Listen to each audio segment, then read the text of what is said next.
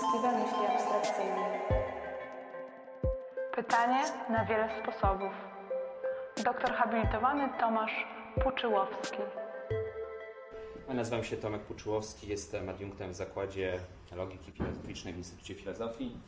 No i dzisiaj mam zamiar Państwu coś powiedzieć z perspektywy w szczególności logiki, którą się profesjonalnie zajmuję, o pytaniach, ale też o konwersacji, bo zawodowo zajmuję się podtekstem, sugestią, e, komunikacją niedosłowną, ale werbalną komunikacją niedosłowną.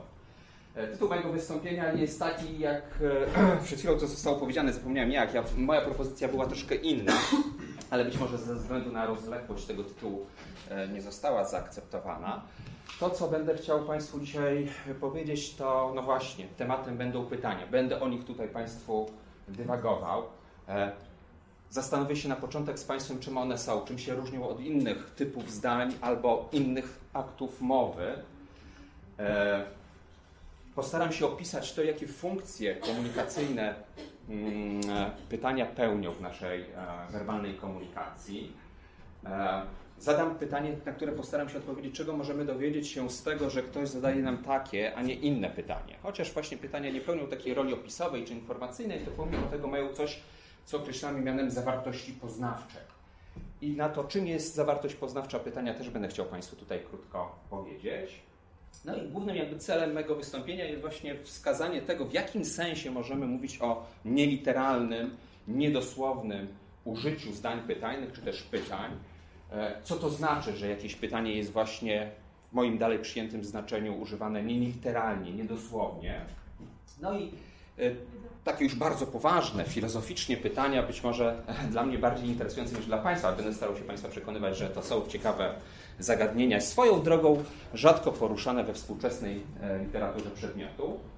To jak odróżnić taką sytuację, w której pytanie jest używane w sposób taki dosłowny, cokolwiek to może na razie jeszcze znaczyć, od tej sytuacji, w której używamy pytania właśnie w jakimś innym celu, by na przykład zadać jakieś inne pytanie.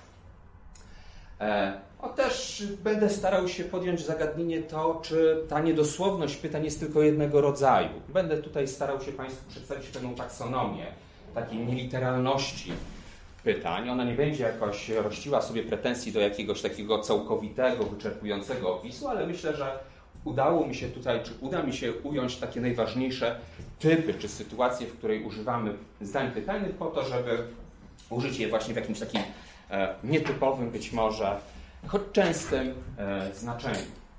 I hipoteza, którą tutaj na koniec być może zobaczymy jak z czasem, bo ze względu na różne przygody nieprzewidziane tego czasu już trochę upłynęło, Państwa i moja zdolności do wytrzymywania takich jakichś abstrakcyjnych dywagacji są pewnie jakoś ograniczone, ale jeśli się uda pod koniec, to będę taką bronił, czy postawię taką hipotezę, zgodnie z którą właśnie pytanie jest użyte nieliteralnie, albo coś komunikuje, coś sugeruje, implikuje konwersacyjnie wtedy, gdy odpowiedź właściwa, czymkolwiek jest to coś, odpowiedź właściwa, będzie miała pewne cechy, pewne własności. Przykład, gdy będzie na przykład to zdanie jakoś banalne, albo będzie coś samo w sobie e, e, sugerowało, czy będzie niosło jakiś tam podtekst. A więc zacznę od tych, być może dla części z Państwa bardzo podstawowych rzeczy. Te osoby, przepraszam, te osoby, które się zetknęły z jakąś taką e, logiczno-semantyczną analizą pytań, ta część pierwsza być może będzie troszkę nużąca, ale pojawią się tu pewne pojęcia, które no, będę chciał jakoś dalej wykorzystywać. Co to jest pytanie? Od tego może powinien zaczynać, jak Państwo widzą. Co to jest pytanie? E, udziela się trzech rodzajów odpowiedzi. Po pierwsze, taka być może pierwsza, która by się mogła nasuwać, odpowiedź na to pytanie, czym ono jest, czym jest w ogóle pytanie, to takie pytanie to tyle samo, co jakieś zdanie określonego języka polskiego, hiszpańskiego, angielskiego, które jest zdaniem pytajnym, czyli ma odpowiednią na przykład budowę. W języku polskim, na przykład w języku hiszpańskim to troszkę inaczej wygląda, ale w języku polskim ze względu na taką strukturę zdania pytajnego, no możemy sobie rozróżnić jakieś tam trzy części. Tak? Pytajnik, czyli taka partykuła jak czy, kto, po ile, od kiedy, gdzie, po kiego diabła, Znak pytajny. W języku polskim stosujemy jeden na końcu wypowiedzi. W języku hiszpańskim na przykład też rozpoczynamy. Tak rozpoznajemy zdanie pytania, że ono zaczyna się od takiego znaczku. No i to coś pomiędzy tym pytajnikiem a znakiem pytania, coś co określamy mianem osnowy. To jest ta pierwsza odpowiedź. Tak, ta pierwsza odpowiedź, czym jest pytanie, czyli to jest zdanie określonego języka. To nie jest jakiś byt abstrakcyjny, to jest coś napisanego, coś wypowiedzianego o odpowiedniej strukturze. Pozwala w taki sposób jednoznaczny wskazać, co, jaki jest schemat odpowiedzi właściwej na takie pytanie. Ten schemat w literaturze określa się mianem danej pytania. Dana pytania, czasami datum questionis, jeśli ktoś lubi tego typu wyrażenia pochodzące jeszcze z jakiejś logiki średniowiecznej, to taki właśnie schemat. Jak mam takie pytanie, kto lubi Monikę Bellucci, to jeśli rozumiem język polski i rozumiem to zdanie, to wiem, że każda czy spodziewana odpowiedź właściwa na to pytanie przyjmie właśnie taką budowę. Jakiś tam X lubi Monikę Bellucci.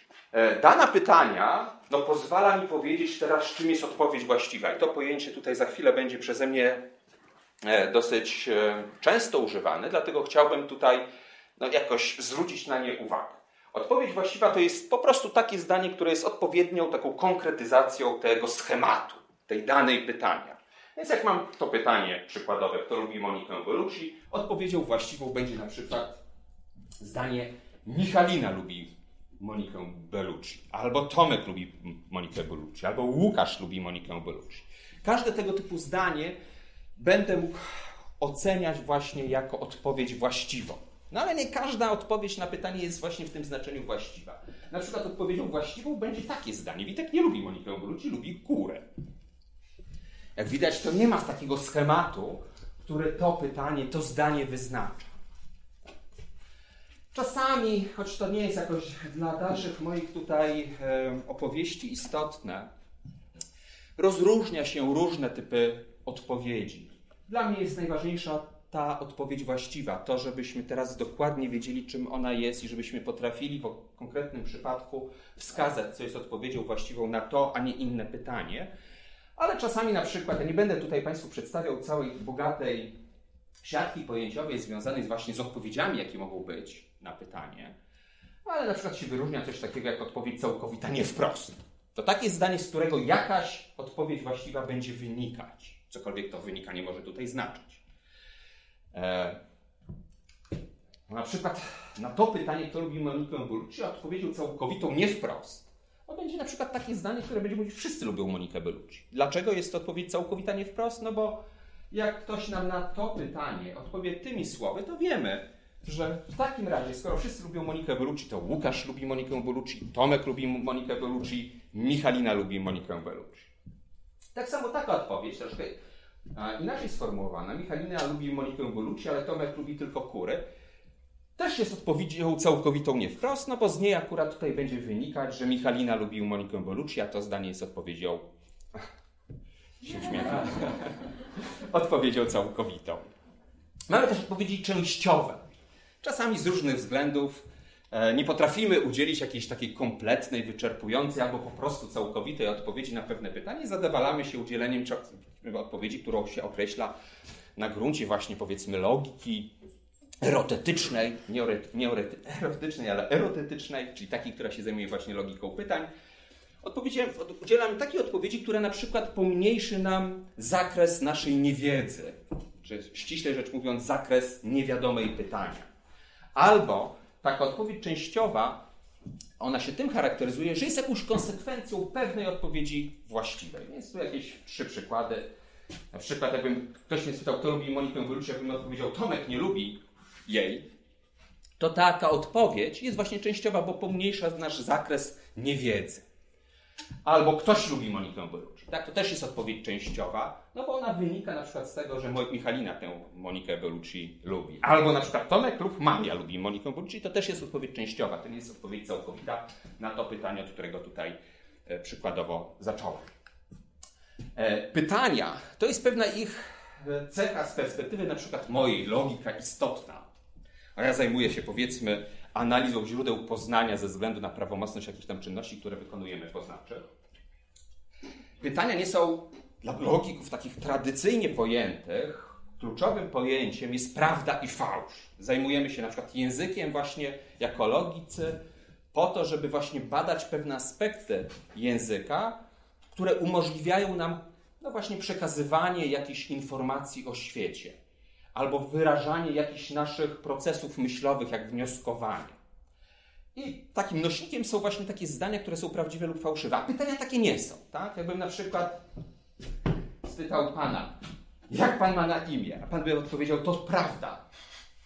No, zgodzą się Państwo, że to byłoby dziwna, dzika jakaś odpowiedź. Tak. Albo gdybym spytał, gdzie się Pan urodził, albo po co Pan tu przyszedł, albo by Pan powiedział, to fałsz.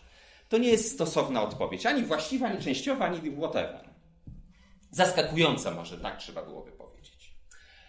E, ale oczywiście pytania oceniamy w inny sposób. To nie znaczy to, że nie są prawdziwe czy fałszywe, to jakoś logiką, tylko niektórym być może przeszkadza.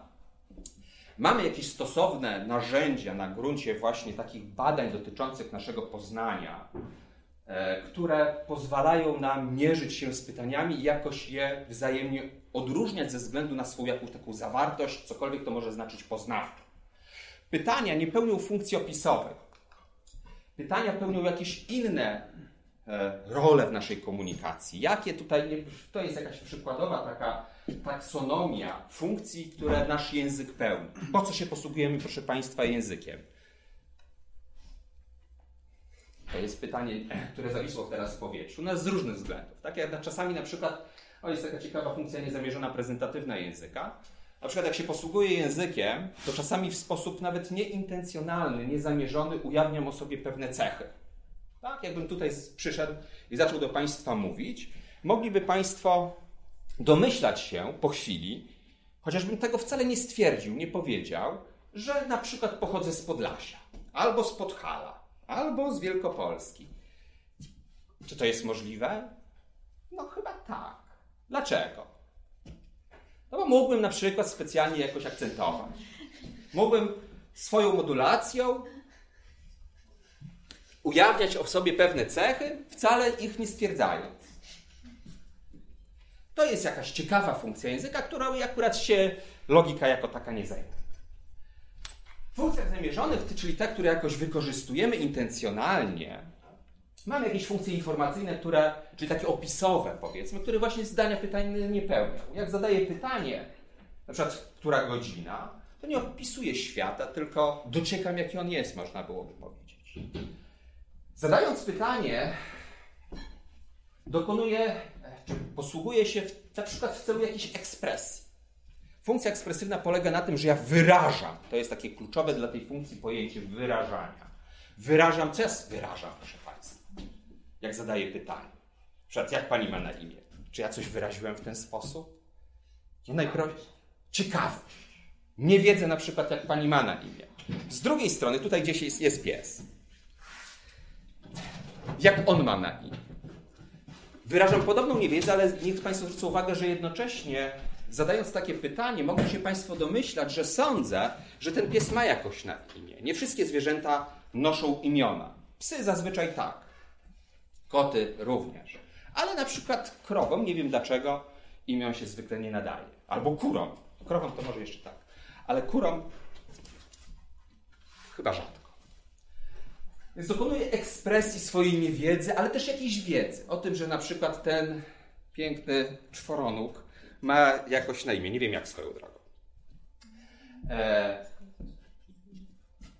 Również, jak zadaję pytanie, to jest tym moim akcie, w tym co robię, pewna chęć, jakaś nakłonienia czegoś do, do pewnej czynności. Jak zadaję Pani to pytanie, to z tym aktem staram się no nie, nie zmusić oczywiście, ale wywrzeć na Panią jakąś taką presję konwersacyjną, której rezultatem będzie to, że Pani podejmie jakieś działanie i mi na przykład odpowie.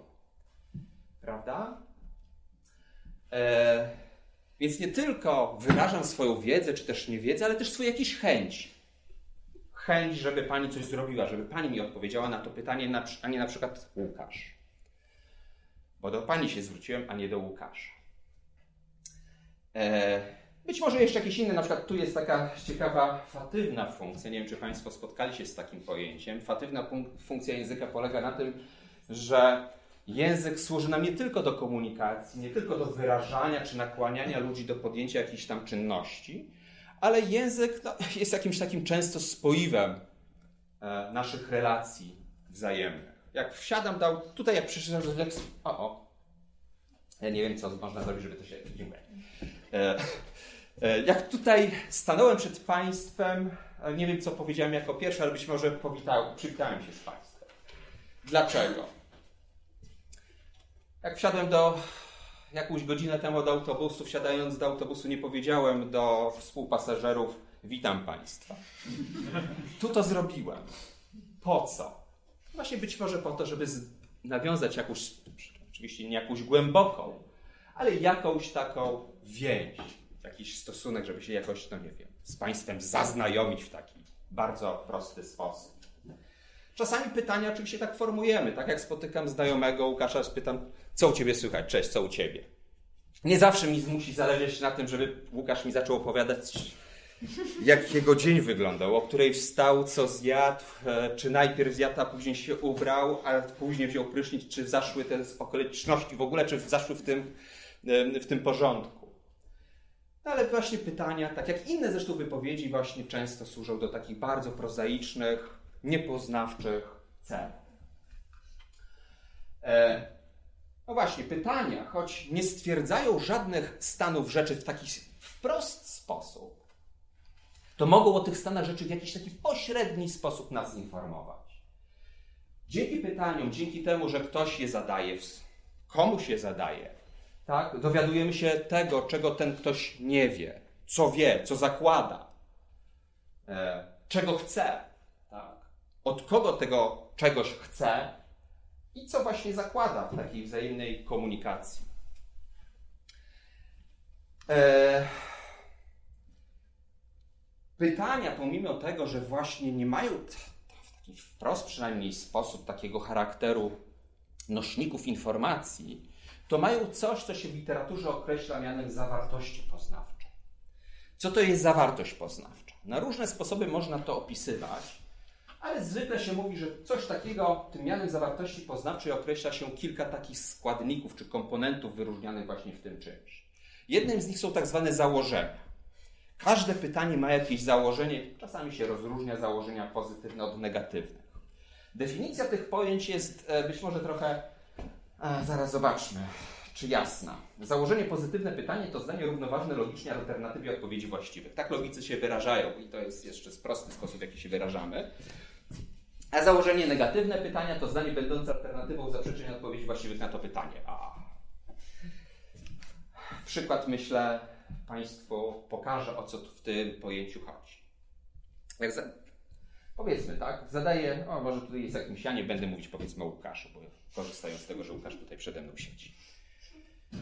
Wyobraźmy sobie, że to jest. Proszę bardzo. Wyobraźmy sobie, że staję przed nim i pytam go, w którym mieście się urodził. Jaka tu jest zawartość tego pytania? Na przykład, tak? Dlaczego? To jest coś, co byśmy określili mianem założenia pozytywnego. Jak zadaję takie, niech Państwo zwrócą uwagę, Łukasz mógł się urodzić w mieście, ale niekoniecznie mógł się urodzić, nie wiem, na wsi, na statku, w samolocie, gdzieś po drodze pomiędzy miastami na przykład. Są różne możliwości, niekoniecznie rodzimy się w miastach przecież. Ale popatrzmy, jakie tutaj, w którym mieście urodził się Łukasz, tak? Jakie tutaj są odpowiedzi właściwe? No na przykład takie, że Łukasz urodził się w Warszawie, lub Łukasz urodził się w Poznaniu, lub Łukasz urodził się w Bydgoszczy, lub Łukasz urodził się w Białymstoku, lub Łukasz urodził się... No i mógłbym te lub powtarzać taką alternatywę. A ta alternatywa byłaby równoważna po prostu powiedzeniu, że jest jakieś miasto, w którym Łukasz się urodził.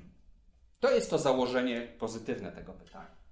Założeniem negatywnym tego pytania no byłoby takie zdanie, które byłoby równoważne alternatywie zaprzeczeń tych odpowiedzi właściwych.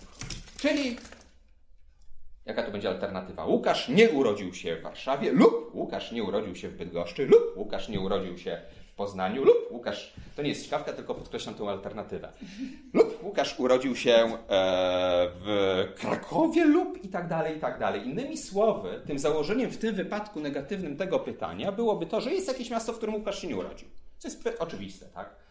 nie wiem, kto ma taką władzę rodzenia się we wszystkich miastach, to jest dosyć oczywiste, że nie w każdym mieście Łukasz się mógł urodzić. Którego dnia Zenek jest na Ochocie? Jaka tu jest ta zawartość poznawcza w postaci tych założeń pozytywnych i negatywnych?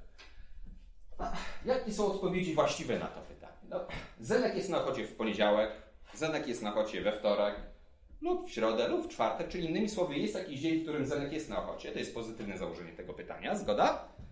Czy nie? A negatywne? Będzie co? No, Zenek nie jest na ochocie w poniedziałek, lub Zenek nie jest na ochocie we wtorek, lub nie jest w środę, czyli założeniem negatywnym tego akurat pytania jest to, że jest jakiś dzień, kiedy go na ochocie nie ma. I formułując takie pytanie, przynajmniej stawiając je serio, no możemy się domyślać właśnie tego, że ktoś takie rzeczy, stawiając te pytania, zakłada. Że jego obraz świata jest właśnie taki, no, że właśnie Zenek czasami jest, krótko mówiąc, na ochocie, a czasami go nie ma. Że to wszystko zależy najwyraźniej od dnia.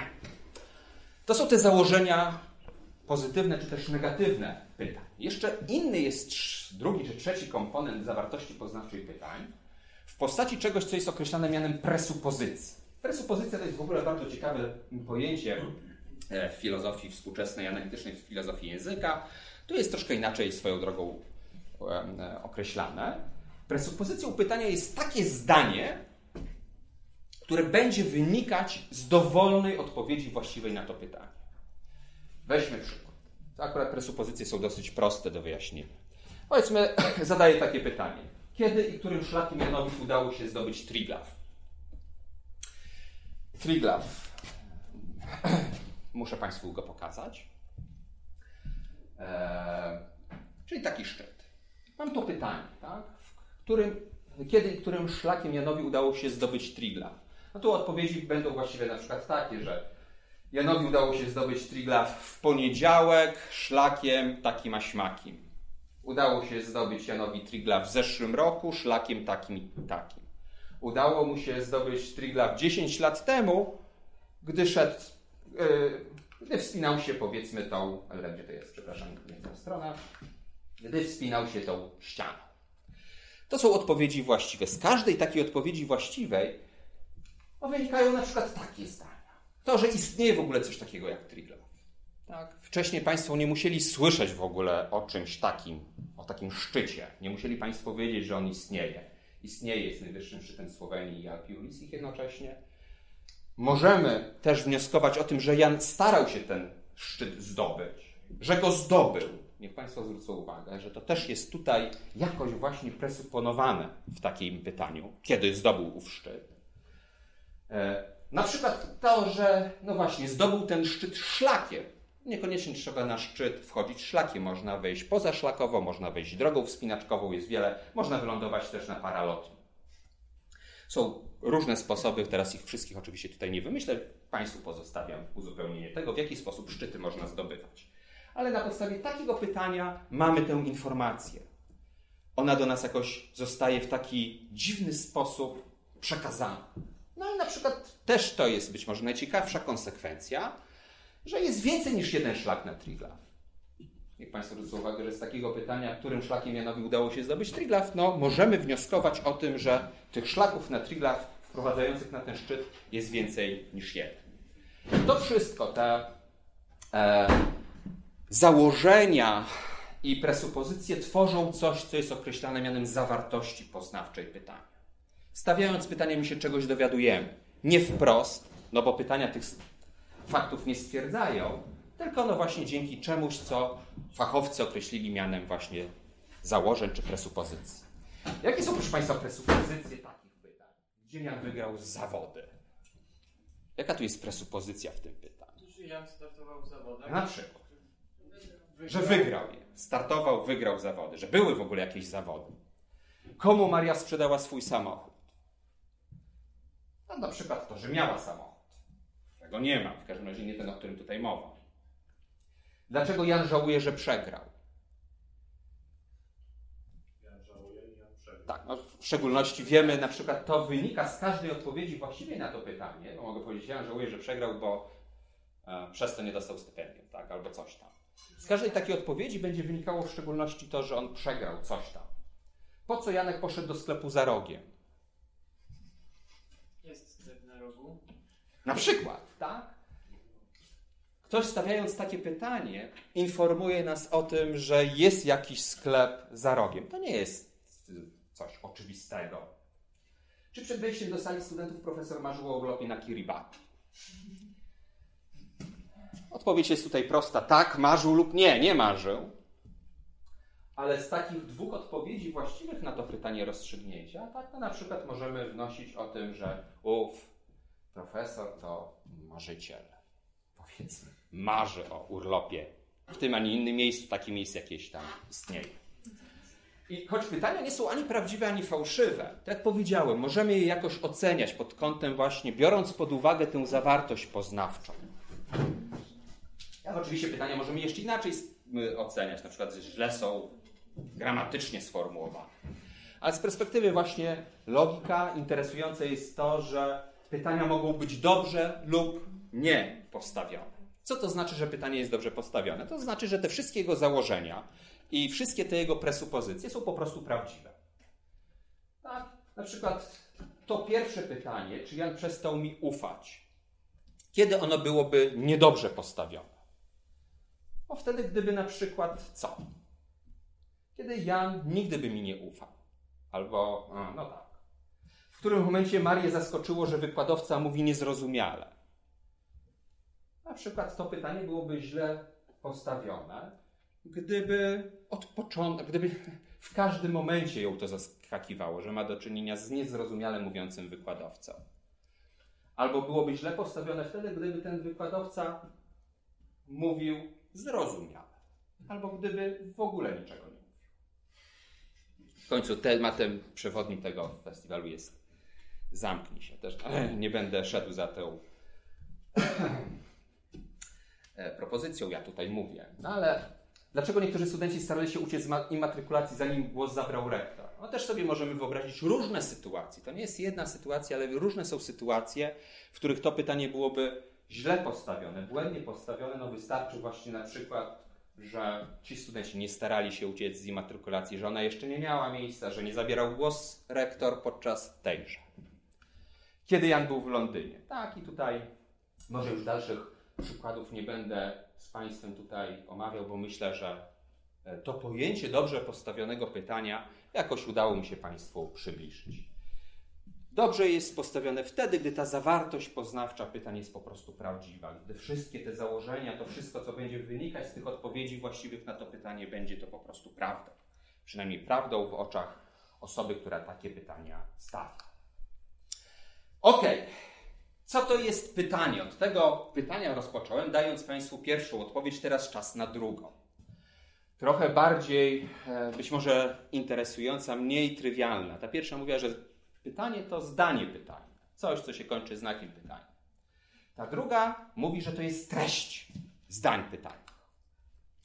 Jaka za tym stoi intuicja? Porównajmy sobie cztery te różne zdania pytania. Dwóch różnych języków. Czy Warszawa jest stolicą Polski? Czy Warszawa jest stolicą trzeciej RP? Czy stolicą RP jest Warszawa? Warszawa jest la capitale de Polonia. Niech Państwo zwrócą uwagę, że to są cztery różne zdania pytajne, dwóch różnych języków. E, ale nie wiem, czy Państwo podzielają taką intuicję, mam nadzieję, że tak, że wszystkie one mają coś wspólnego. To coś wspólnego to właśnie ta treść. Mają tę samą treść. A to chyba nie jest kontrowersyjne, że one różnią się tylko jakimś, nie wiem, językiem e, albo sposobem wyrażeń, ale generalnie mówią o tym samym. Ale co to jest ta treść? E, na to pytanie, czym jest treść pytania, nie ma dobrej, prostej odpowiedzi. Zwykle mówi się o treści pytania w pewnym uwikłaniu. Mówi się, kiedy coś do treści należy, a kiedy coś do tej treści nie należy. Jakaś informacja czy sąd. Mówi się, że jakiś tam sąd będzie należał do jakiejś treści pytania wtedy i tylko wtedy, czy zawsze i tylko wtedy, gdy będzie istniała taka odpowiedź właściwa na to pytanie, które ten sąd będzie wyrażać. Czasami się mówi troszkę prościej, że treścią pytania są po prostu jest ogół wszystkich odpowiedzi właściwych na zadane pytanie. Albo jest to ogół wszystkich sądów wyrażanych przez wszystkie odpowiedzi właściwe na to pytanie. Jak tak sobie powiem, co to jest ta treść? Może dla uproszczenia kojarzmy Jak mam pytanie, jakieś zdanie pytajne, to wiem, jakie są odpowiedzi właściwe. Tak? Te wszystkie odpowiedzi właściwe to stanowią, powiedzmy, treść tego pytania. W ten sposób mogę powiedzieć, że treścią tych czterech różnych zdań pytajnych jest, jest jeden byt, jeden zbiór. No nie, nie chcę tutaj używać takich pojęć e, jeszcze bardziej, powiedzmy, technicznych.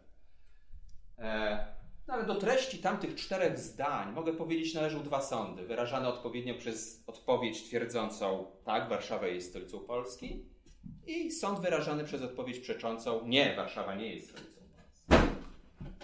Jak wezmę sobie takie, proszę Państwa, zdanie pytania języka polskiego. W którym miesiącu urodził się Zenek? Niech Państwo zobaczą, że treścią, ja mogę dokładnie powiedzieć, jaka jest tutaj treść tego pytania. Ja wiem, ile ono ma elementów. Ma dokładnie 12, bo tyle jest miesięcy. Treścią takiego pytania jest to, że, no właśnie, taki ogół odpowiedzi, czy sądu wyrażanych przez odpowiedzi, to, że Zenek urodził się w styczniu, to, że Zenek urodził się, e, co tam jest po styczniu, lutym, e, że urodził się tam aż w grudniu. Tak? To jest ta treść, to jest ogół odpowiedzi właściwych. Jeśli od, z różne pytania, tak, różnych języków będą miały te same odpowiedzi, te same e, sądy będą wyrażane przez ich odpowiedzi, właściwie to te pytania będą miały tę samą treść. I w końcu po trzecie, przez pytanie rozumie się jakąś czynność. Albo rezultat tej czynności. Ktoś postawił pytanie, mówimy. Ktoś zadaje pytanie. Mówimy o jakimś rezultacie pewnej czynności, tak? albo o samej czynności zadawania pytań. Czasami się mówi w tym znaczeniu, że pytanie to użycie jakiegoś powiedzmy, zdania po to, aby się czegoś od kogoś dowiedzieć, sygnalizując ten zamiar w taki skonwencjonalizowany sposób. Tak, bo ja czasami mogę się czegoś od Pana dowiedzieć i wyciągać od Pana tę informację w jakiś taki sposób, że się Pan nawet nie zorientuje, powiedzmy. Pytanie tym się ma tutaj cechować, że ja mam sygnalizować to, że właśnie pytam. Jakimiś środkami nie lub bardziej skonwencjonalizowanymi. Ja mógłbym na przykład w tym znaczeniu, nie muszę z Pana pytać, powiedzmy, jak Pan ma na imię. Mógłbym zrobić jakoś, nie wiem jak teraz, nie wiem czy dobry przykład. Imię? Niech Państwo zwrócą uwagę, to co zrobiłem to nawet nie było zdanie. Ja posłużyłem się jednym słówkiem, ale temu słówku towarzyszyły pewne gesty znaczące w naszym, powiedzmy, e, w naszej kulturze, w naszym środowisku komunikacyjnym. Zrobiłem jakąś minę pytajną, być może posłużyłem się intonacją wznoszącą whatever. Tak? Są to jakieś sygnały, że ktoś właśnie nie wypowiada sobie słowo czy zdanie od tak, tylko właśnie z taką intencją, żeby się czegoś od kogoś dowiedzieć. Żeby w ten sposób komuś to zasygnalizować. Chcę się dowiedzieć właśnie tego. Jak popatrzymy na takie trzy przykłady różnych, proszę Państwa, niech Państwo zobaczą wypowiedzi. Ile tu zadano pytań? Jedno, dwa czy trzy? Jan mówi, czy Warszawa jest stolicą Polski? Powiedzmy, mówi to poniedziałek. Mariako we wtorek mówi, proszę mi powiedzieć, czy Warszawa jest stolicą Polski. Zenon, powiedzmy w środę, mówi, czy Warszawa jest stolicą Polski. Proszę Państwa, na te pytanie, ile zadano pytań, jedno, dwa czy trzy, no nie wiem, to uważa, że jedno zadano pytanie jest ręka w górę, powiedzmy. Od razu odpowiem, każda odpowiedź jest poprawna. Jeśli ktoś mówi, że jedno, to rozumie to pytanie, ile tutaj pytań padło w taki sposób treściowy. Jak ktoś mówi dwa, to być może mówi tak dlatego, bo uważa, że to drugie zdanie no nie jest pytaniem, bo to jest zdanie oznajmujące. Proszę mi powiedzieć, mogłoby być rozkaźnikowe, powiedzmy. No. Trzy, jeśli ktoś ma tutaj taką predylekcję do sądzenia, że tutaj trzy pytania padły, być może niekoniecznie treściowo różne, to właśnie przez pytanie rozumie taką czynność zadawania pytań. Tego, dla tej czynności jest oczywiście istotna okoliczność, kontekst, czyli to, kto gdzie danym zdaniem się posłużył. Ok, czyli proszę Państwa, pierwsza część. Wyjaśniłem, mam nadzieję, Państwu, jak można to samo pojęcie pytania rozumieć. Typowa sytuacja którą będę określać mianem literalnym. Teraz przechodzę do tej dla mnie ciekawszej części użycia takie dosłowne i niedosłowne. Kiedy używamy zdań pytajnych w sposób taki literalny, dosłowny i tak dalej. Zabrakło mi trzeciego synonimu. No wtedy, gdy zadając pytanie o pewnej treści, używam tego pytania głównie po to, by dowiedzieć się, która z tych poszczególnych odpowiedzi właściwych na to pytanie jest, e, jest prawdziwa. Tak, to jest nic trudnego. Jak używam takiego zdania, w którym miesiącu urodził się Jan, tak? to moje użycie tego pytania będzie tu w tym znaczeniu dosłowne czy literalne, gdy używam tego zdania po to głównie, by dowiedzieć się, czy Jan urodził się e, w styczniu, czy urodził się w lutym, czy urodził się w grudniu. Tak? Mam nadzieję, że to nie jest kontrowersja. Literalne to znaczy właśnie po to, żeby się dowiedzieć, która z tych odpowiedzi właściwych, bez względu na to, ile ich jest. Przynajmniej zawsze dwie są odpowiedzi właściwe na pytanie. Czasami jest więcej, tutaj 12, czasami może być ich nieskończenie wiele. Ale nie wszystkie, nie każda sytuacja posłużenia się zdaniem pytaniem jest typowa. I teraz będę chciał Państwu opisać różne nietypowe przykłady. Może ten pominę, bo nie, nie jest może interesujący. Bardziej interesujący jest dowcip zawsze. Pewnie Państwu znany. Rozmowa kwalifikacyjna w sprawie pracy. A jaka jest Pańska główna wada? Prawidłowo interpretuję semantykę pytań, ale ignoruję ich istotę. Czy mógłby Pan podać przykład? Mógłbym. Niech Państwo zwrócą uwagę. Dlaczego to nas śmieszy? Bo ktoś potraktował pytanie w sposób właśnie literalny. Pytanie miało charakter czym mógłbyś, czy jakie, jaka jest treść tego pytania? Na pytanie czy są dwie odpowiedzi właściwe, tak lub nie.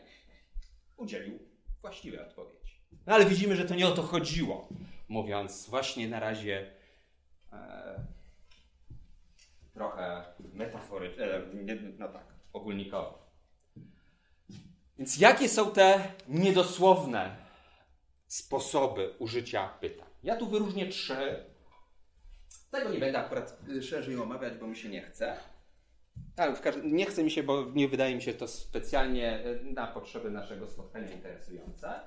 Mogę użyć zdania o pewnej treści po to, żeby poinformować w ten sposób, którą z odpowiedzi uważam za prawdziwą. Jak to jest możliwe? Zadaję pytanie, ale jednocześnie wskazuję, którą odpowiedź uważam za prawdziwą. Mamy taki rodzaj pytań. Takie pytania retoryczne. Nieprawdaż? To są pytania. Czy, no właśnie, są to zdania o kształcie pytań, kończące się znakiem pytajnym, mające odpowiednią intonację, ale jak je zadaję, to nie po to, żeby uzyskać odpowiedź. Jak można być tak głupim i sądzić, że koty potrafią wnioskować? Ja bym to powiedział w taki sposób, być może, być może by Państwo zrozumieli, że tutaj to naprawdę, ja nie oczekuję od Państwa odpowiedzi. Ja oczekuję od Państwa zgody. Koty nie potrafią wnioskować, a każdy, kto tak myśli, to głupi. To są pytania retoryczne. Tak? Po co my je stawiamy? Dlaczego się posługujemy pytaniami retorycznymi? To jest oczywiście bardzo ciekawe zagadnienie. A takie najbardziej zgrubna odpowiedź jest taka, że w ten sposób my e, wywieramy jakąś presję, czy jakąś taką perswazyjnie chcemy przedstawić coś jako niekwestionowalne. Nieprawdaż? Jak używam pytań retorycznych, no jak coś twierdzę, to zawsze wystawiam się na przykład na pytanie, skąd to wiesz, dlaczego tak sądzisz, uzasadnij. Na pytania tak nie reagujemy. Jak chcemy coś przedstawić jako niekontrowersyjne, oczywiste, czasami wbrew faktom, to wtedy możemy się uciekać. Dobry retor wtedy ucieka się do właśnie takiego wehikułu pytań retorycznych. Jak rozpoznajemy to, że jakieś pytanie jest retoryczne, czy też nie, to też jest dosyć ciekawe zagadnienie, ale tutaj e, ja na to Państwu nie odpowiem. Druga sytuacja. Ja będę za chwilę tę drugą sytuację też omawiał, ale e, najpierw ogólnie ją opiszę. Możemy czasami zadawać pytanie po to, żeby poinformować o czymś, ale nie o tym, która odpowiedź jest prawdziwa, tylko o jakimś zupełnie innym sądzie, nie należącym do treści tego pytania. No, będą na przykład takie pytania tak zwane sugestywne. O tych pytaniach sugestywnych za chwilę Państwu powiem, bo to jest taka e, sytuacja użycia pytań, od której dalszej analizy tutaj rozpocznę. Czyli taka sytuacja, w której używam pewnego pytania o pewnej treści, po to, aby dowiedzieć się, jaka jest odpowiedź na inne pytanie. Czyli mówiąc tak obrazowo, powiedzmy, zadaję jedno pytanie, ale tak naprawdę chodzi mi o inne. Zadaję jedno, ale pytam o coś innego. Jakie tutaj mamy sytuację? E, pierwsza to taka, ja przepraszam, posługuję się znaczkami logicznymi, ale będę je opisywał słownie. E, znaczki logiczne zawsze powodują podobno to, że ludzie przestają słuchać, więc może niech Państwo na nie nie patrzą. Ja będę wszystko omawiał tak, jak to potrafię i będę też ilustrował przykładami. Może się zdarzyć tak, proszę Państwa, że treść pytania zamierzanego, tego, o którym mi tak naprawdę chodzi, jest zawarta w pewnym tego słowa znaczeniu, dosyć ścisłym, w treści pytania zadawanego, stawianego. Prosty przykład. Jak to jest?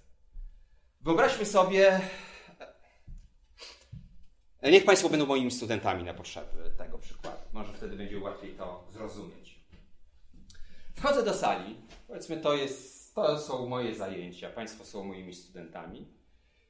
Nie są to pierwsze zajęcia, któreś na ostatnich zadałem jakąś pracę, jakieś zadanie. Wchodzę i zadaję coś takiego. Kto rozwiązał zadanie? Jaka jest treść tego pytania? Bardzo szeroka. No bo odpowiedzią właściwą na to pytanie jest na przykład Pan rozwiązał zadanie, pani rozwiązała zadanie, pani rozwiązała zadanie, pani, ale forma tego pytania dopuszcza też odpowiedź na przykład taką moja mama rozwiązała to zadanie. Donald Trump rozwiązał to zadanie. Pan rozwiązał to zadanie. Ta treść jest bardzo szeroka, bo to pytanie jest bardzo ogólne, można powiedzieć. Oczywiście, jak zadaję takie pytanie o takiej szerokiej treści, ja tak naprawdę pytam o to, kto spośród Państwa, z wyłączeniem mnie, rozwiązał to zadanie. Tak? Treść tego pytania zamierzonego zawiera się właśnie w tej treści pytania, które postawiłem. Oczywiście w takiej sytuacji, gdy zadaję to pytanie, liczę na to, że Państwo zrozumieją, że tak naprawdę nie zadaję tego pytania, czy zadaję je tak naprawdę, tylko że chodzi mi o troszkę inne pytanie. Kto spośród Państwa to zadanie rozwiąże? Gdyby Państwo mi odpowiedzieli, Donald Trump rozwiązał zadanie, to bym się poczuł skonfudowany. Tu jest taki przykład. E, to nie są. przykład jest górski. To nie jest Kryga, to jest jakiś inny szczyt. No, w jakimś e, forum internetowym górskim, poświęconym górom, turystyce górskiej i tak dalej. Co ważne, wątku góry Słowenii.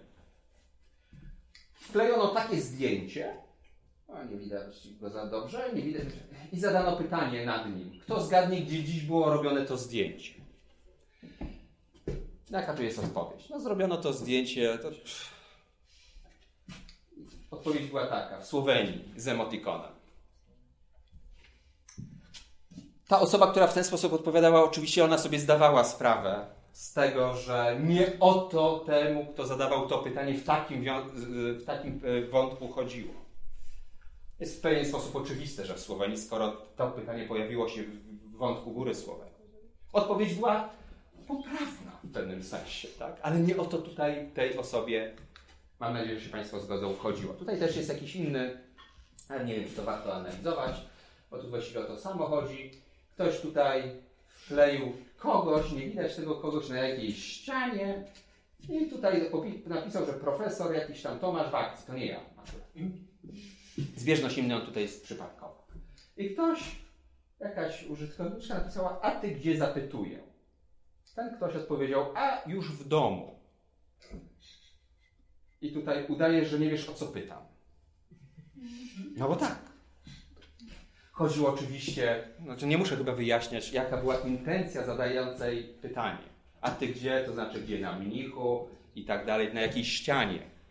Ten, forma tej odpowiedzi, tego pytania pozwalała natomiast oczywiście udzielić takiej. No tylko rozczarowującej, jak Państwo widzą. A jeszcze takie coś. Panie Januszu, kiedy urodził się Jan Matejko? Można pomylić się o cztery dni. W środę. Świetna odpowiedź.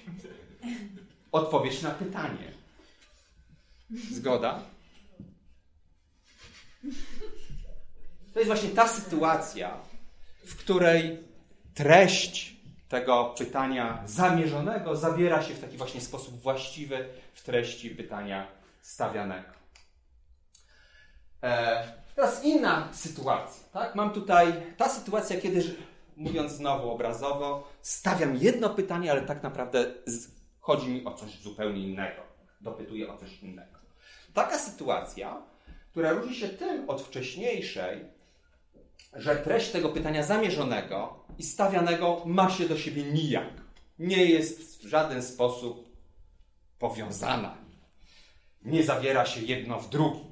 I tutaj kilka sytuacji Państwu będę chciał rozróżnić.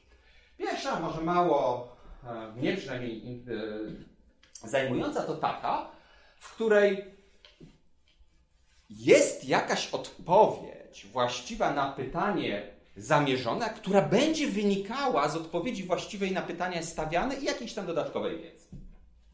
Proszę popatrzeć na przykład. Przyjmijmy, to jest moja taka kognitywna pobudka pytania, które za chwilę tutaj Państwo zobaczą. Mam taką wiedzę przyjmijmy, tak? że wiem, że Jan zawsze i tylko wtedy, kiedy jest w Lublinie, odwiedza Zdzicha. Jak jedzie do Lublina, to tam go odwiedza, jak nie jedzie, to go się z nim się nie spotka. Chcę, to jest to moje pytanie zamierzone. Chcę dowiedzieć się, czy ów Jan spotkał się ostatnio ze Zdzichem. No mógłbym po prostu wprost go spytać, czy spotkałeś się ostatnio ze Zdzichem. Ale zamiast tego, mając taką wiedzę i chcąc taką informację uzyskać, mogę, proszę Państwa, zadać pytanie zupełnie treściowo niezwiązane z tym, które mógłbym postawić. Czy byłeś może niedawno w Lublinie? Niech Państwo zobaczą. Jeśli uzyskam odpowiedź od niego, tak byłem, to dowiem się, czy spotkał się niedawno ze Zdzichem, czy też nie. Tak samo z odpowiedzi przeczącej. Nie, nie byłem ostatnio w Lublinie. Też będę wiedział, że ostatnio się e, z tym Zdzichem nie spotkał. Wykorzystuję moją jakąś wiedzę o świecie, o pewnej jakiejś zależności. Mam jakąś potrzebę dowiedzenia się, jak świat wygląda, czy wyglądał. No i wykorzystuję to w jakiś taki nie interesujący sposób, żeby uzyskać tę pożądaną wiedzę. Ta osoba pytana nawet nie musi wiedzieć, jaka jest moja intencja, że ja chcę się dowiedzieć, czy on się spotkał z tym zdzichem, czy nie. Wystarczy, że mi po prostu literalnie odpowie na to pytanie tak, nie, a wiedzę pożądaną otrzyma. Oczywiście może być tak, że ta moja wiedza o świecie będzie jakaś troszkę mniejsza i wtedy tylko odpowiedź twierdząca albo przecząca da mi odpowiedź na to pytanie zamierzone. Okay. Eee, Teraz jest taka sytuacja ciekawa, dla mnie najciekawsza, tym się jakby przynajmniej ostatnio zajmuję. Taką sytuacją, kiedy rzeczywiście stawiam jedno pytanie, chodzi mi o jakieś inne, jeśli chodzi o treść. Ale pomiędzy odpowiedziami właściwymi na jedno i na drugie nie ma żadnego logicznego związku. E, wtedy rzeczywiście w takiej sytuacji ja oczekuję, że ta osoba zrozumie moją intencję, że to pytanie, które stawiam, to nie jest to pytanie, o które mi chodzi. Właściwie ten ktoś tego nie domyśli i dostanę odpowiedź na pytanie, które zostało zadane, to być może właśnie nie uzyskam informacji, której tutaj pożądam, szukam. Proszę popatrzeć na takie przykłady. Jak zadaję pytania, czy mam nadzieję, że są jasne, tak? Pierwsze przynajmniej. Ma pani zegarek? I w takiej sytuacji wątpię, żeby. Znaczy, mam nadzieję, że nikt nie odpowie literalnie na to pytanie, tak mam. Raczej zapytywana w pani w ten sposób, powie pani na przykład, jest 20.05. Albo tak, jest 20.05. Zgoda? To jest pytanie, którym się posłużyłem. Czy ma ktoś zegarek? Tak lub nie jest odpowiedzią właściwą. Chodzi mi w takiej, czy może mi chodzić w pewnych okolicznościach o to, która jest po prostu godzina. To pytanie, które jest teraz godzina, ma zupełnie inną treść niż pytanie, ma pan zegarek. Tak? Tutaj mamy dwie odpowiedzi właściwe, tutaj mamy odpowiedzi właściwych na to pytanie no, bardzo dużo. W zależności od tak dużo, jak chcemy sobie dzielić czas Inna sytuacja. Wyobraźmy sobie, że przychodzę jakoś późno do domu w nie najlepszym stanie. I w progu wita mnie żona, partnerka, partner, ktokolwiek. I mówi, czy to, co widzę na twoim kołnierzyku, to szminka? Oczywiście, może być to pytanie użyte literalnie. Chociaż wydaje mi się, że raczej nie. No, cóż by taka odpowiedź tutaj. Wydaje się, że przynajmniej w niektórych sytuacjach możemy sobie wyobrazić, że to pytanie jest tak naprawdę zadane w miejsce, no na przykład takiego, czy masz romans, czy mnie zdradziłeś, czy coś w tym stylu. Pojawia się e, problem tego, jak my to rozpoznajemy, jak rozpoznajemy te sytuacje, w których pytanie jest użyte niedosłownie, od tych, w których właśnie chodzi nam po prostu o zyskanie odpowiedzi na to pytanie, które nasz adresat słyszy. Jak dotrzeć, jak roz, gdy rozpoznamy, że pytanie nie powinno być w tym przeze mnie tutaj opisywanym znaczeniu rozumiane literalnie, jak dotrzeć do tego pytania zamierzonego, na które nasz adresat e, powinien odpowiedzieć. Jest jeszcze taka trzecia sytuacja, może mało interesująca, w której no właśnie te pytania zamierzone i stawiane są treściowo rozbieżne, a w której jest jakaś odpowiedź na, pytania, na pytanie e, to formułowane, która będzie wynikała e, z odpowiedzi, z dowolnej właściwie odpowiedzi na pytanie te, które ktoś ma na myśli, które zamierza. Tu jakiś taki mam prosty chyba przykład. Powiedzmy, ktoś stawia takie pytanie Powiedzmy znowu, wyobraźmy sobie, tak jak przed chwilą Państwo musieli wyobrazić, że przychodzą Państwo do mnie na zajęcia, że Państwo są moimi studentami. Witam Państwa od progu i od razu mówię. Czy ktoś, roz, czy ktoś rozwiązał to zadanie? Czy ktoś rozwiązał zadanie? Czy ktoś rozwiązał pracę domową? To jest pytanie, które stawiam. Ale oczywiście E, oczywiście można na to pytanie, można zlekceważyć to, że to nie jest to pytanie zamierzone i powiedzieć, tak, ktoś rozwiązał zadanie. Tylko nie wiem kto na przykład. No, to byłaby dziwna, zaskakująca trochę odpowiedź. O, tak naprawdę, gdy spytam o to w takiej sytuacji, to oczywiście nie chodzi o to, czy ktoś w ogóle rozwiązał zadanie, tylko kto rozwiązał to zadanie. Tak? I oczekuję na przykład, gdy zadaję takie pytanie, czy ktoś rozwiązał zadanie, odpowiedzi na przykład tak, ja rozwiązałem, albo hmm, ja nie, ale mój kolega tak. No i tutaj właśnie związek pomiędzy tym pytaniem stawianym a e, zamierzonym jest właśnie taki, że z każdej odpowiedzi właściwej na to pytanie zamierzone, na przykład ze zdania Karol rozwiązał zadanie, no będzie wynikało to, że ktoś to zadanie rozwiązał. Eee, te sytuacje, o których tutaj mówię, teraz jest mała e, dygresja. Chciałbym e, teraz powiedzieć coś może nie tyle o pytaniach właśnie niedosłownych, tylko e, zwrócić uwagę na to, że to, w jakim sensie tutaj mówię o tych nieliteralnych użyciach pytań, to nie to samo, o co chodzi czasami tym autorom, którzy na przykład zajmują się problemem pytań manipulacyjnych. To też jest dosyć ciekawe zagadnienie, akurat ja się nim nie zajmuję. Co to są pytania manipulacyjne? To nie są takie pytania, które stawiamy po to, żeby się czegoś dowiedzieć albo by poinformować, który, którą z odpowiedzi właściwych uważamy za prawdziwą, jak to miało miejsce w tych pytaniach retorycznych. To jest takie pytanie, gdzie naszą intencją jako osób je zadających te pytania manipulacyjne jest zasugerowanie jakiejś odpowiedzi osobie pytania. Innymi słowy, to są pytania sugerujące jakąś odpowiedź. Wśród tych manipulacyjnych są złośliwe, czyli takie, gdzie tą intencją jest podpowiedzenie, podpowiedzenie jakiejś fałszywej odpowiedzi. Na przykład wyobraźmy sobie, że pytam pana, jak mam na imię? Piotrek czy Janek? To byłoby pytanie złośliwe, manipulacyjne. Ja w takim pytaniem, niech Państwo zwrócą uwagę, sugerowałbym Panu, że mam na imię e, Piotr, lub mam na imię Janek. A Państwo już wiedzą, że tak na imię nie ma. No? Najbardziej standardowe. Ze mną się nie napijesz, jest pytanie manipulacyjne.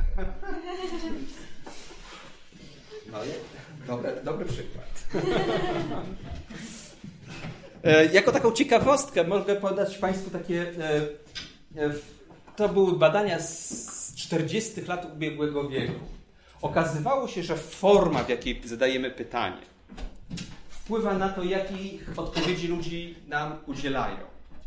pytanie jedno i drugie, czy uważasz, że publiczne wypowiedzi przeciw demokracji powinny być dozwolone, czy uważasz, że publiczne wypowiedzi przeciw demokracji powinny być zakazane, one treść mają taką samą, w tym znaczeniu treści, którą tutaj Państwu podałem. Natomiast, tak, jeśli tutaj na to pierwsze pytanie odpowiedź twierdząca jest równoznaczna z przeczącą odpowiedzią na to drugie pytanie. Niech Państwo zobaczą, jak się różniło, różniły, e, jak się te dwie różne e, populacje e, różniły w zależności od tego, jakie pytanie im zadawano. Jeśli pytano o to, czy powinny być dozwolone od wypowiedzi przeciwko demokracji, no, właściwie połowa osób odpowiadała, że tak, że takie odpowiedzi powinny być dozwolone. Natomiast jak zapytano, czy powinny być zakazane, to odpowiedź przeczącą, czyli nie powinny być zakazane, czyli powinny być dozwolone, udzielało blisko 80% respondentów. Dobór słów najwyraźniej tutaj sprawiał na to, jak, jest, jak ludzie e, odpowiadali na to pytanie. Inna sytuacja, to też podobne badania trochę późniejsze, bo tamto, tamto to było dokładnie z 40 lat ze Stanów, czyli z okresu II wojny światowej, gdy właśnie zastanowiono się nad sensem wprowadzenia cenzury na przykład. Tak? Tutaj jest y, końcówka lat 40. albo 50., nie pamiętam dokładnie. Czy wydaje się za dużo, czy za mało, czy w sam raz na opiekę społeczną?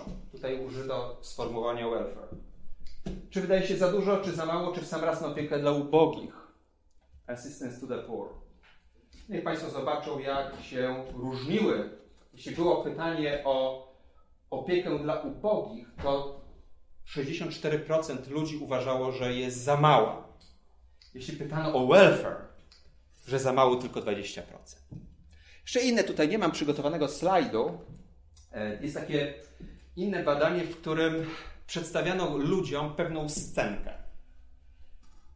Była, nie pamiętam dokładnie jaka ta scenka była, wyobraźmy sobie, że była to bójka, która miała miejsce w pewnej odległości od jakiegoś e, bodaj kiosku. I ludziom zadawano, pokazywano jeden i ten sam obrazek. Po czym proszono ich, jednych proszono, żeby powiedzieli, jak daleko od kiosku była bójka, a drugich pytano, jak blisko od kiosku była bójka. I w zależności od tego, czy użyto jak daleko, czy jak blisko, te wartości szacowane przez respondentów były odmienne. Jak pytano, jak daleko, te wartości były większe, statystycznie w sposób istotny większe, od odpowiedzi udzielanych przez grupę, która była zapytana, jak blisko od kiosku miała miejsca ta bójka. To są takie pytania manipulacyjne. Nam ta presupozycja wchodzi wtedy właśnie. Jak daleko, Nie. sugeruje, że już daleko No, było. daleko, blisko, no to właściwie to powinna być taka sama odległość. Jestem tak samo od, od Pana daleko, jak tak samo jestem od Pana blisko tak naprawdę. Nie? Ale, no to, ale to nie jest ta Ale to presupozycja pytania? Tutaj można powiedzieć, że jest to samo tak naprawdę. Tylko to raczej sformułowanie, dobór słów jakoś wpływa na pewne jakieś nasze e, postrzeganie rzeczywistości. Teraz o takiej drugiej sytuacji, czyli w której zadaję pytanie, ale nie po to, żeby się dowiedzieć odpowiedzi na jakieś inne, tylko zadaję pytanie po to, żeby o czymś poinformować. I tutaj o jakimś sądzie spoza jakby treści tego pytania. Tak? I tutaj mamy prosty, no, mogę na przykład, tak jak Państwu to mówiłem, jak zadaję pytanie, a to dzięki tym założeniom, presupozycjom ja coś informuję. Tak? Mogę o czymś poinformować moich respondentów. Którym szlakiem Zofia weszła na Triglav, a w ten sposób mogę przekazywać sąd nienależący do treści tego pytania, że jest kilka szlaków na Triglav. Informuję, przekazuję tę informację dzięki właśnie pewnej presupozycji w tym pytaniu zawartej. Co ciekawe, tutaj może nie będę już o tym Państwu dłużej mówił. E, pierwszą taką osobą jest polski wkład w teorię pytań. Kazimierz Ajdukiewicz właśnie zgodnie z moją wiedzą, jako pierwszy badacz zajął się właśnie taką funkcją pytań sugestywnych. Jak zadaję pytanie, to dzięki założeniom i presupozycjom mogę o czymś ludzi poinformować. Tylko pytanie, no właśnie, dlaczego ja w ten sposób, żeby o czymś poinformować, czemu nie mówię tego wprost, tylko uciekam się do tego typu sugestii. Na przykład po to, żeby kogoś nie zranić czasami. Czasami urgnięcie pewnej informacji w formie pytania jest być może mniej raniące dla drugiej osoby niż powiedzenie czegoś wprost. Wyobraźmy sobie, że nie wiem, Łukasz kocha się nieszczęśliwie w pani. E, ale pani, jako że to była miłość nieszczęśliwa, pani e, nie, nie informując o tym Łukasza, wzięła ślub. O czym ja wiem. A nie wiem, jak to Łukaszowi powiedzieć, bo jak powiem, słuchaj, wzięła ślub, no to może będzie mu jakoś bardzo przykro.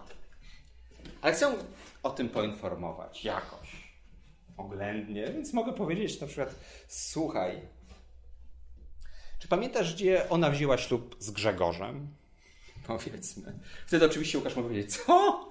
Wzięła ślub? No ale taką wypowiedzią ja trochę udaję, trochę jakoś no, kryguję się, przekazuję w ten, tę in, tragiczną informację no, w jakiś w miarę taki, wydaje mi się, mniej raniący sposób. Chociaż też wciąż raniący.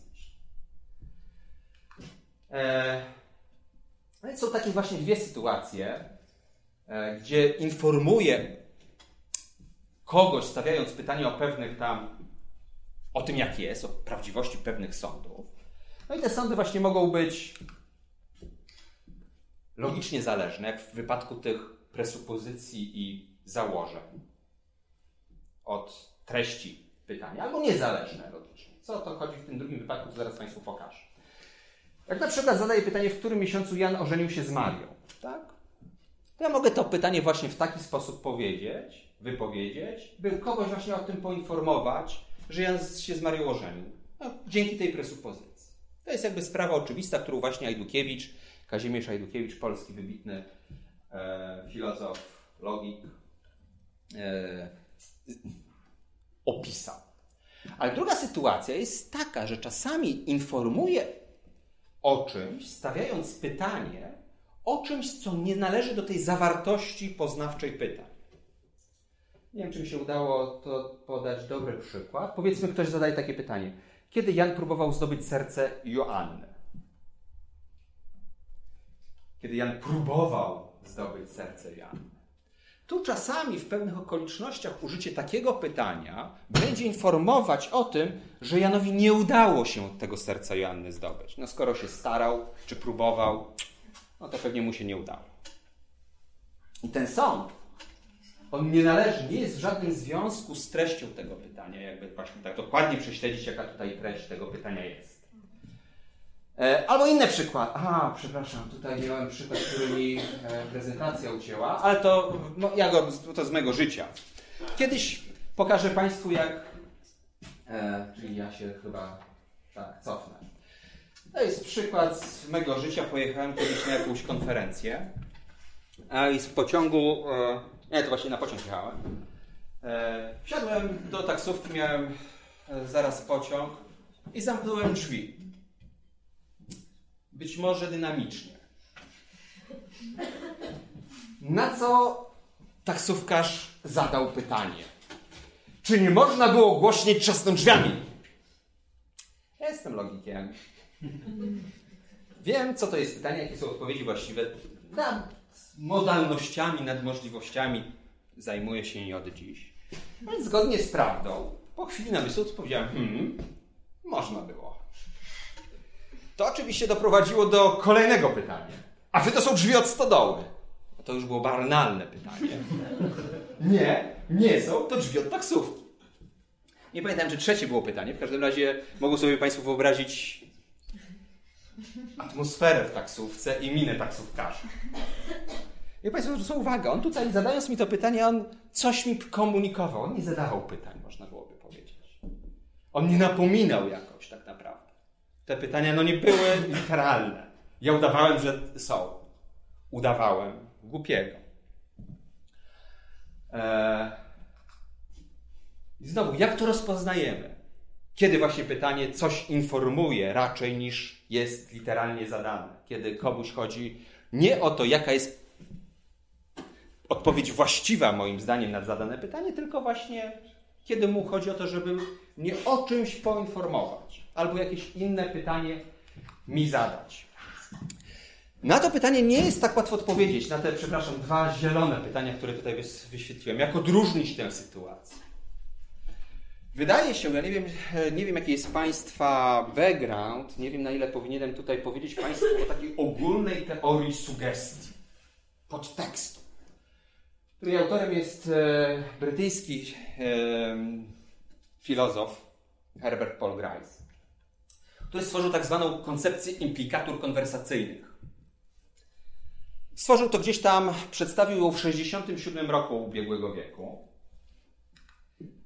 E, on odpowiedział na właśnie bardzo podstawowe, wydawałoby się, pytanie.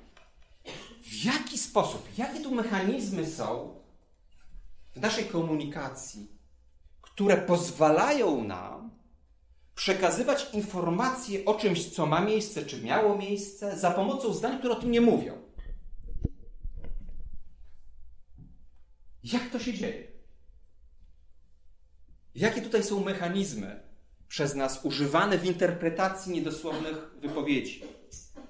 No, zaproponował bardzo zgrabną i pomysłową i bardzo, bardzo prostą koncepcję. On mówił, że generalnie jest taka zasada, nie zawsze przestrzegana współpracy.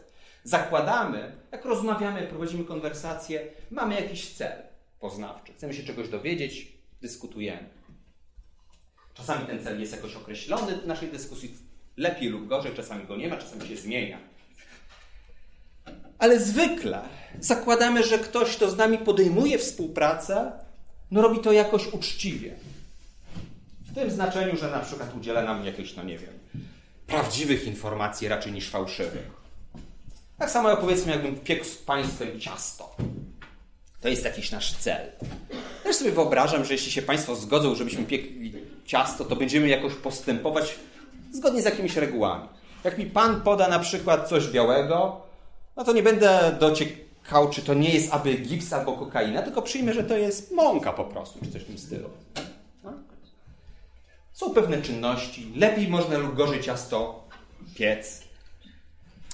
Tak samo z konwersacją. Można lepiej lub gorzej konwersować, lepiej lub gorzej zmierzać do tego celu.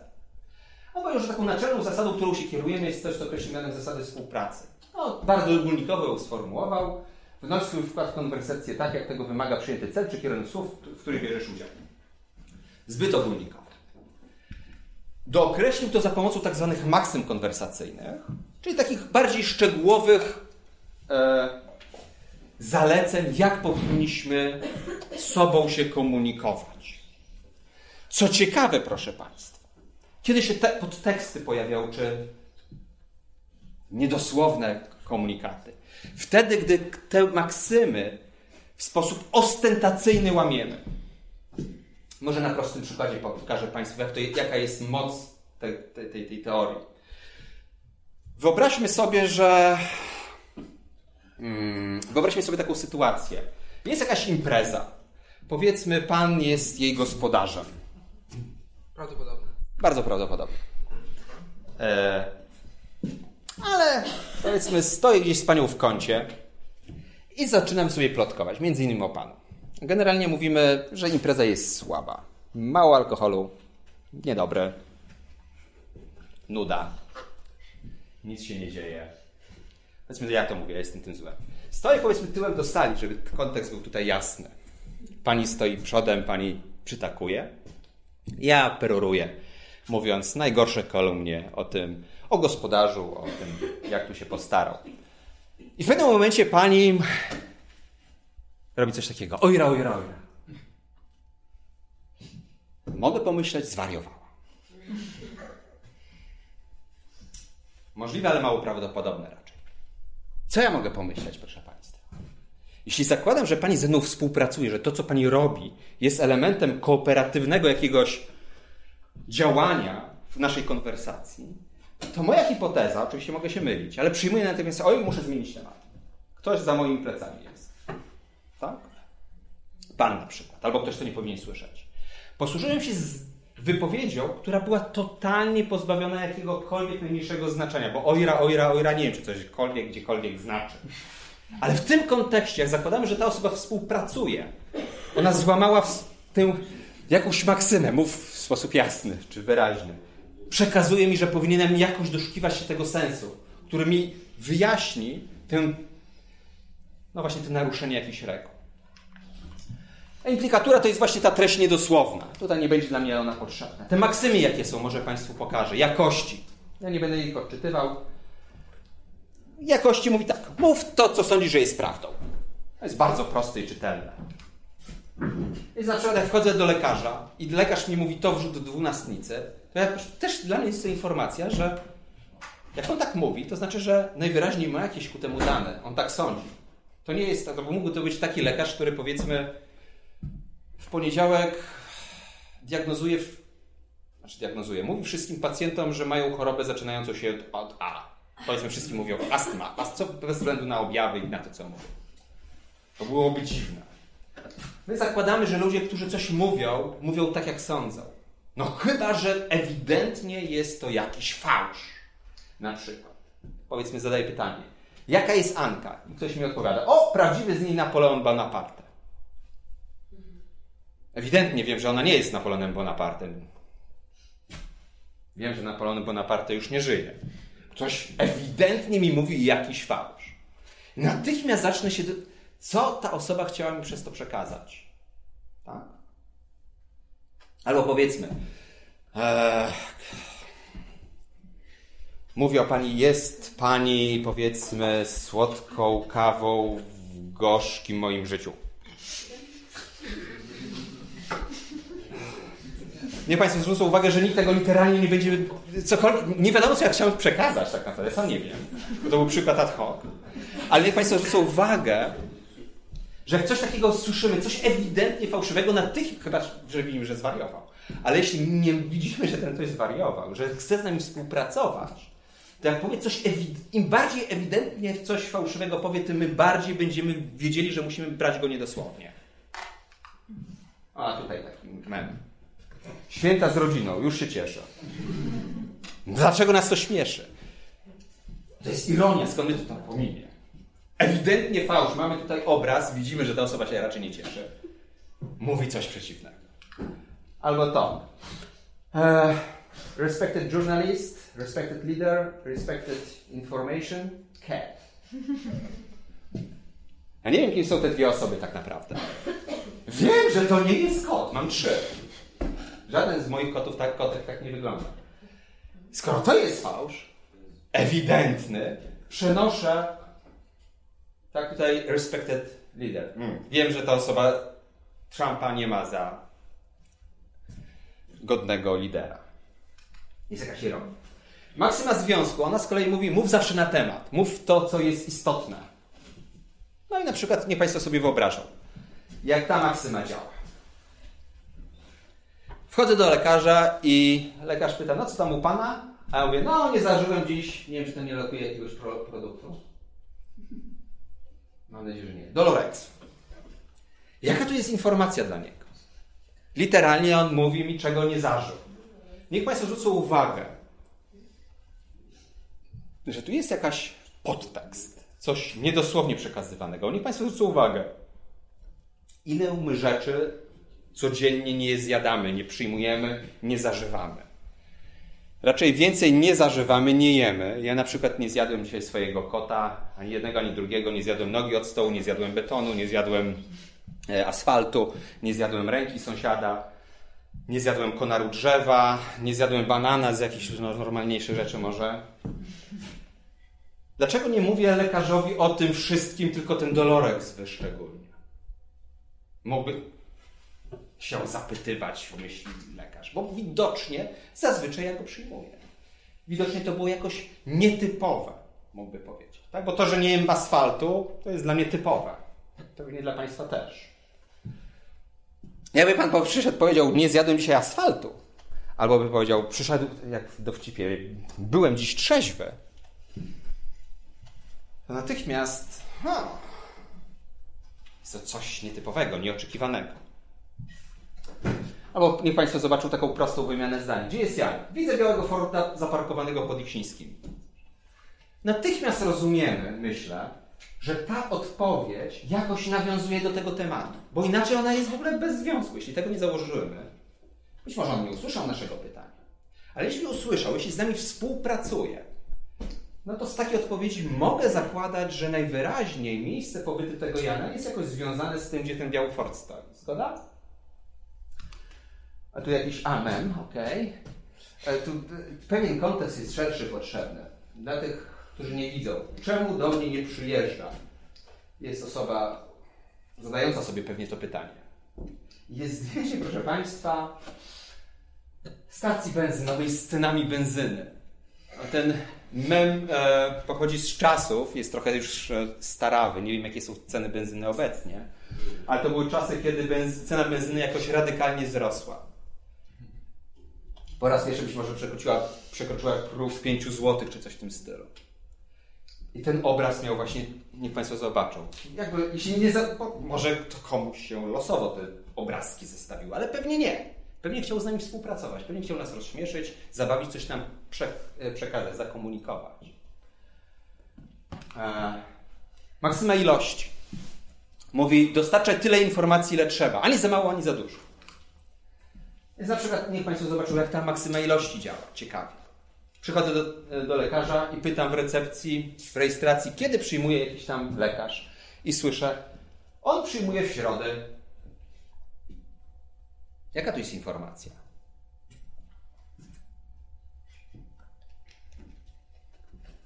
Ja tego nie powiem. Jakbym był recepcjonistą czy recepcjonistką, niech Państwo zobaczą, że z taką wypowiedzią komunikuje, że on jest obecny, czy przyjmuje tylko w środę. Jeśli tego nie założę, no to, że tak powinienem tę interpretować informację, to mógłbym tej osobie zarzucać, że nie dostarczyła mi tyle kontekstowo informacji, ile mogła. Gdyby było tak na przykład, że Otremski przyjmowałby codziennie, no to jej wypowiedź przyjmuje w środę byłaby prawdziwa. No ale ewidentnie za mało by dostarczała tej informacji, która dla mnie jest ważna e, i której, tej, e, której mógł udzielić właśnie ten ktoś przeze mnie w ten sposób zapytywany. Ostatnia e, maksyma, którą Grice wyszczególnił, to maksyma sposobu. Ona mówiła, że mamy mówić, komunikować się w sposób zrozumiały, unikać wieloznaczności, mówić zwięźle w sposób uporządkowany, nie używać wyrażeń niezrozumiałych. Ona też działa na przykład w takich prostych sytuacjach, prozaicznych. Powiedzmy, wchodzę do lekarza i mówię, napiłem się coli i rozbolał mnie brzuch. No z takiej informacji on na przykład może wnosić, że ta struktura mojej wypowiedzi, porządek wyliczania zdarzeń w zdaniu odpowiada porządkowi rzeczy w rzeczywistości. Czyli, że najpierw się napiłem coli, a następnie mnie ten brzuch rozbolał, a być może w następstwie czego ten brzuch mnie rozbolał. Jak Państwo zobaczą, tak jak Jan zmarł w Londynie, a pracę, a pracę doktorską obronił w 2003 roku. No jest jakoś razi. Bo wydaje się właśnie sugerować, że najpierw zaszło to, a dopiero później to. No się wydaje jakoś taka defektywna. Albo jak w dowcipie, nie wiem, czy on dobrze tutaj ilustruje tę kategorię sposobu. Jezus pyta, a wy za kogo mnie uważacie? Szymon Piotr. Ty jesteś teofanią eschatologiczną, która podtrzymuje ontologiczną intencjonalność naszych relacji podświadomych interpersonalnych. Co? Jak? Mamy mówić w sposób zrozumiały. Tutaj ktoś tą wypowiedział w sposób ostentacyjny tę regułę łamie. Tutaj z kolei na tym memie wykorzystywana jest dwuznaczność. Mamy unikać dwuznaczności. Jak, niech Państwo zobaczą, jak ktoś wykorzystuje tę dwuznaczność. Jaka dziedzina sztuki jest Pani najbliższa? Lubię dobry balet. Tu może jest istotne zauważenie, że ta osoba trzyma coś, co wygląda jak kieliszek.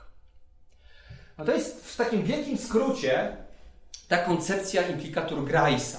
No, nawet można badać narzędziami matematycznymi. Współcześnie na przykład uczymy maszyny tego, żeby rozumiała nasze podteksty. Można to jakoś algorytmizować. Naprawdę to jest zaskakujące.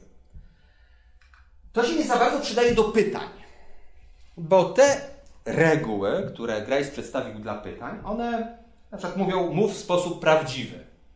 Pytania nie są prawdziwe ani fałszywe.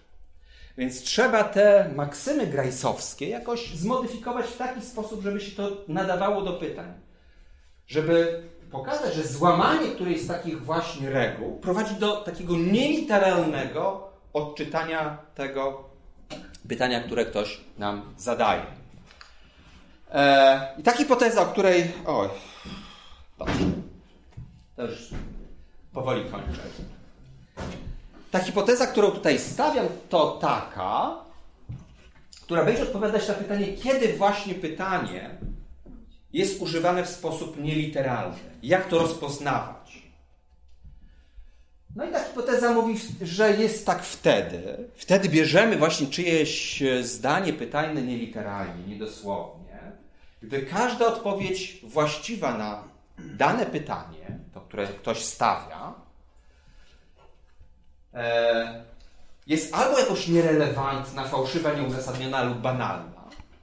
Niech Państwo zobaczą, że jak na przykład zapytam, ktoś coś mm, nie o coś prosi, ja, ja za, na prośbę reaguję pytaniem, czy ja jestem cesarz chiński?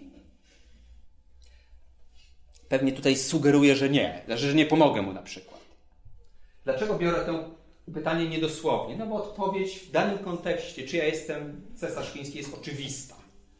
Nie ma cesarzy chińskich więcej. Albo jak w tym przykładzie z taksówkarzem, czy to są drzwi od stodoły? Odpowiedź tutaj była oczywista, banalna. Dlatego powinienem brać to pytanie niedosłownie, bo nie mogłem oczekiwać, że taksówkarz nie wie, jaka jest odpowiedź na to trywialne, banalne pytanie.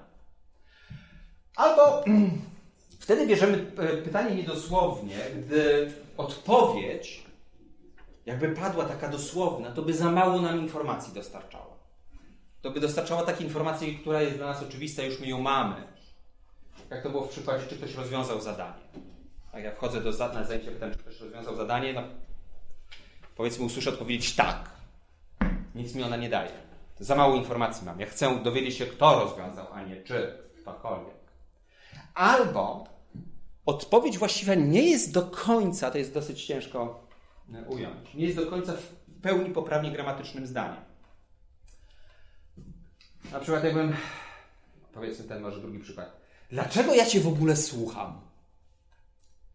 No, zwykle nie oczekujemy, że ktoś powie tak, no słuchaj, yy, yy, ja Cię w ogóle słucham dlatego, że Niech Państwo zwrócą uwagę, że taka odpowiedź dosłowna, właściwa odpowiedź na to pytanie, ona miałaby postać ja Cię w ogóle słucham, ponieważ... To źle brzmi. Ja Cię w ogóle słucham, ponieważ... Albo od kiedy to P? Od kiedy to przychodzi się w tych spodniach na wykład, powiedzmy? No oczywiście chcę zakomunikować, nie powinieneś w tych spodniach przychodzić. Ale odpowiedź właściwa, od kiedy to P, no powinna być taka to, że to przychodzenie na wykład w takich a taki sposób jest od wtorku. Źle to brzmi, nie po polsku. Albo wtedy bierzemy y, pytanie jako właśnie pytanie niedosłownie użyte, gdy mamy jakieś inne pytanie, bardziej zwięzłe, mniej leksykalnie rozbudowane, które ma dokładnie taką samą treść. Niech Państwo zobaczą, może ten jest najlepszy, czy nie uważasz, że P. Niech Państwo zwrócą uwagę, że jak, czy nie uważasz, że P, tu odpowiedź jest taka. Tak, nie uważam, nie, nie uważam, czy nie uważam.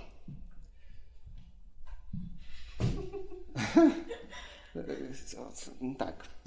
Ja mógłbym równie dobrze zapytać, czy uważasz, że P. Odpowiedzi są takie same. Treść tego pytania, czy nie uważasz, że P, i treść pytania, czy czy nie uważasz, że P i czy uważasz, że P jest dokładnie taka sama? Ale jak pytam kogoś, czy nie uważa pani, że powinienem już kończyć?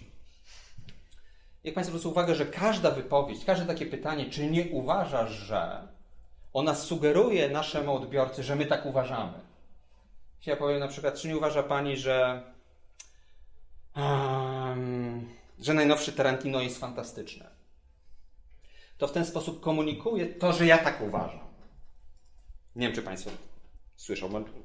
Dosyć dziwnie byłoby powiedzieć tak. No. Czy nie uważa Pani, że najnowszy Tarantino jest świetny? Ja co prawda tak nie uważam, ale chciałbym dowiedzieć się, jak Pani sądzi. To byłoby dziwne. No i w końcu pytanie bierzemy wtedy nieliteralnie, gdy dowolna odpowiedź na to pytanie będzie właśnie coś sugerowała. Tak? Te na przykład, niech Państwo zobaczą na te przykłady. E, powiedzmy, ktoś mnie pyta, gdzie jest ja? A ja odpowiadam pytaniem na pytanie. A jak długo Biały Fort stoi pod Iksińskim? takie pytanie, ono coś będzie sugerowało. Być może będzie sugerowało, że jedno i drugie zdarzenie są jakoś z sobą powiązane. Albo gdybym na to pytanie odpowiedział, czyżbym widział białego Forda zaparkowanego pod Iksińskimi? Niech Państwo zwrócą uwagę, że odpowiedzi, gdyby padło takie pytanie, i zamiast na nie odpowiadać pytanie, ja bym na przykład powiedział, biały Ford stoi pod Iksińskimi od godziny. To takie zdanie by coś sugerowało, tak samo jak te pytanie. Albo wycieczka do Krakowa była bardzo udana, ktoś mówi. No, a ktoś zapytuje, a dlaczego niektóre dzieci drugiego dnia chciały wrócić do, do domu? I Państwo zwrócą uwagę, że to pytanie coś sugeruje. Mówi to, że ta wycieczka chyba nie była za bardzo udana. Tak? Dlaczego? No tutaj każda odpowiedź właściwa na to pytanie będzie miało taką sugestię. Albo od kiedy Jan ma kłopoty ze zdrowiem? A kiedy zostawiła go Maria? Też wydaje się, że taką odpowiedź będziemy traktować nieliteralnie. Będziemy traktować jako dostarczającą informacji na przykład takiej, że Jan ma kłopoty ze zdrowiem właśnie wtedy, od tego momentu, kiedy rozstał się z Marią, czy od momentu, w którym go Maria zostawiła. Dlaczego? No bo każda odpowiedź na to pytanie, kiedy zostawiała go Maria, na przykład gdyby ktoś mnie zapytał, kiedy Jan ma kłopoty ze zdrowiem, ja bym odpowiedział, no Maria zostawiła go w październiku. Niech Państwo zobaczą, że taka odpowiedź by ewidentnie miała taką, taką sugestię. Eee, I proszę Państwa, e, to właściwie tyle, co chciałbym Państwu dzisiaj przekazać. Nie powiem Państwu na nic na trudniejsze pytanie. Drugą część tego pytania, co, jak dochodzimy do treści ukrytej w danym pytaniu. To jest sprawa dużo trudniejsza i wymaga, jak Państwo widzą, znaczków, których Państwu ze względu już na późną porę i pewnie zmęczenie i własne, i Państwa oszczędzę. Pozostaje mi Państwu podziękować. Dziękuję bardzo.